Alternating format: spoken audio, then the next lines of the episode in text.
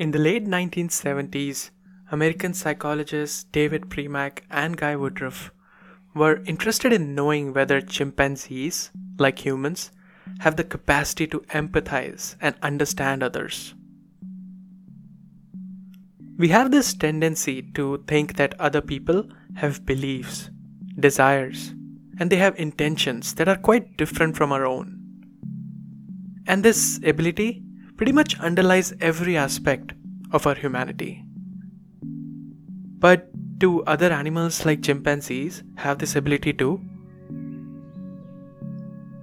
Premack and Woodruff wrote their findings in the influential paper titled Does the Chimpanzee Have a Theory of Mind? Theory of Mind. This phrase would go on to become one of the most popular concepts in psychology.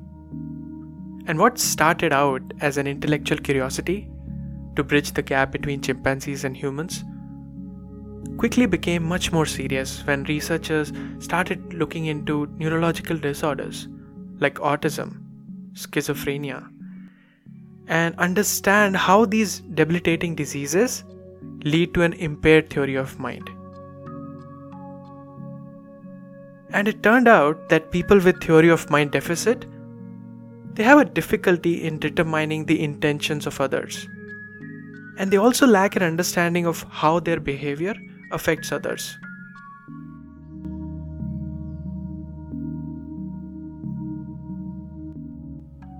Of course, just because some diseases can cause theory of mind deficits doesn't mean that we are born with this capacity to understand others' perspective. Small children also have difficulty with this. They tend to think that everyone sees, thinks, and feels just as they do. For instance, if you ask a 4 year old boy what he would like to gift his mom for her birthday, there is a high likelihood that he would suggest Iron Man or some other action figure.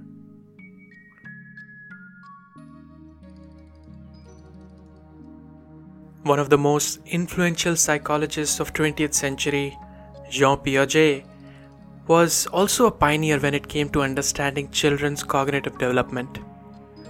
He came up with a theory that includes four different stages of cognitive development. And each stage covers a range of child's age.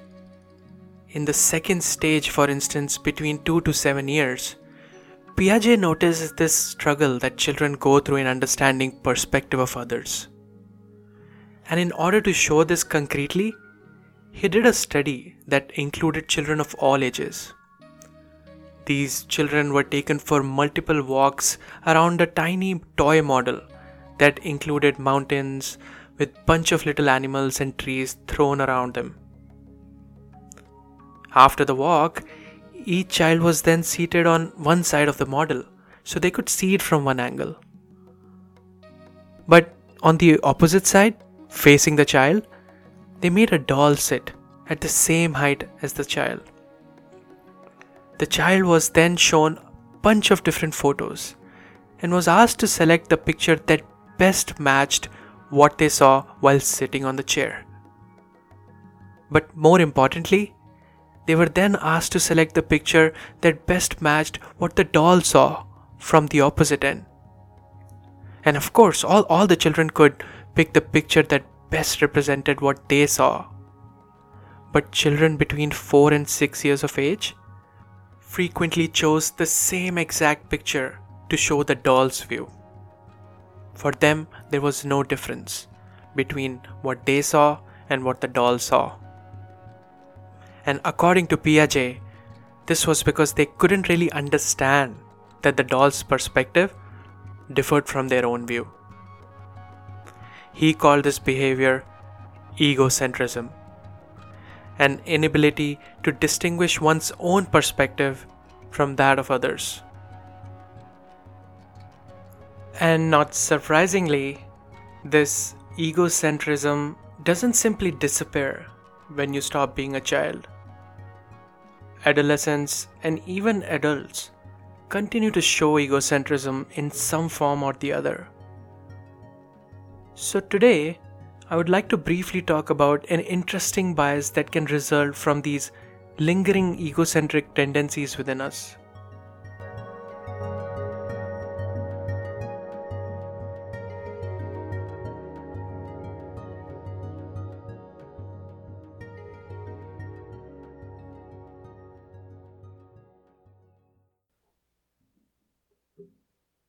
Let's imagine that you go on the internet and buy yourself a fancy looking expensive smartwatch.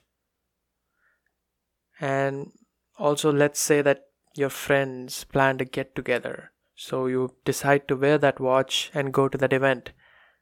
You reach there, and after some time, you start noticing that nobody's actually paying any attention to your fancy watch. Nobody is looking at it. None of the folks there are making any comment on it. And immediately, all sorts of thoughts start running in your head. Is it not a good looking watch? Why don't they ask me about it even once? A lot of that day is ruined by constantly wondering if you made a terrible decision in buying that expensive smartwatch. Now, let's imagine another scenario. Let's say you're sitting in a group discussion, and during the discussion, a thought that you think is clever comes to your mind. But you don't share it immediately. You kind of play it in your head multiple times to make sure that you say it perfectly. And finally, you get a chance. You finally get a chance to speak and you let it out. And you screw up or at least you feel you screwed up. You didn't really phrase it like how you played it out in your mind. In fact, when that thought came out, it sounded too obvious. Maybe they thought I was dumb to even say that. Oh god, that must have been so embarrassing, you think. Rest of the discussion gets completely ruined for you by constantly obsessing over such self conscious thoughts. Turns out, social psychologists have a name for this behavior. They call it the spotlight effect. Our tendency to believe that we are being noticed by people way more than we actually are. You see, we are the center of our own world, with constant access to our events, our mental events, playing out in our minds. But sometimes we forget that we are not the center of everyone else's world. So, whenever we do something slightly atypical in front of others, we feel that they will immediately notice it or should notice it. It makes us more self conscious and we end up running all sorts of unwarranted thoughts in our mind.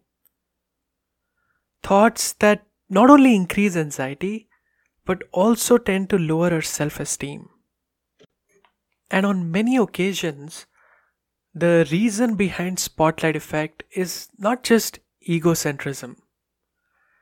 There's actually another interesting related concept called anchoring and adjustment, which also plays some role in creating this spotlight effect.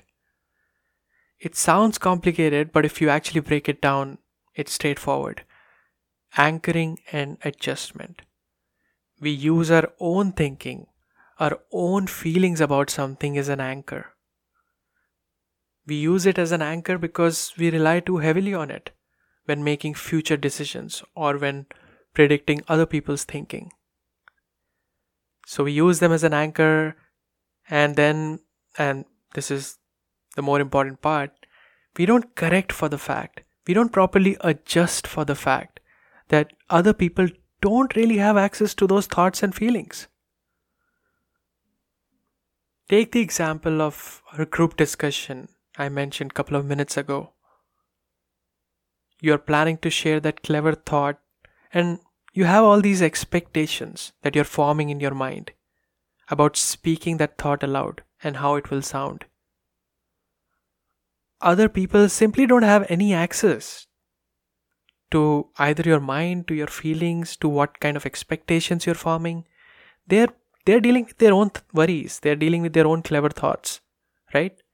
But because you created such a huge emotional anchor by raising expectations in your mind and then not meeting them, you have some trouble making proper adjustments to it when you're deciding what other people are thinking about the situation.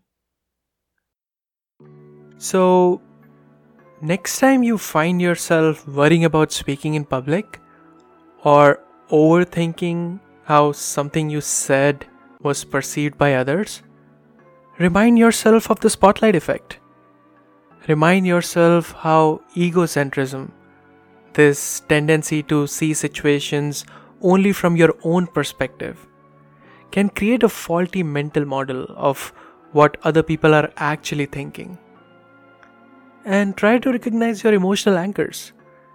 Make proper adjustments to them. For instance, don't just think, oh, this is how I feel right now about myself. So other people must be feeling those things about me too. And finally, remember that people have divided attention. Their mind simply doesn't have the loads and loads of mental space you have for your own behaviors and thoughts. It has its own set of goals and worries to think about. Other people are just too preoccupied by their own shit.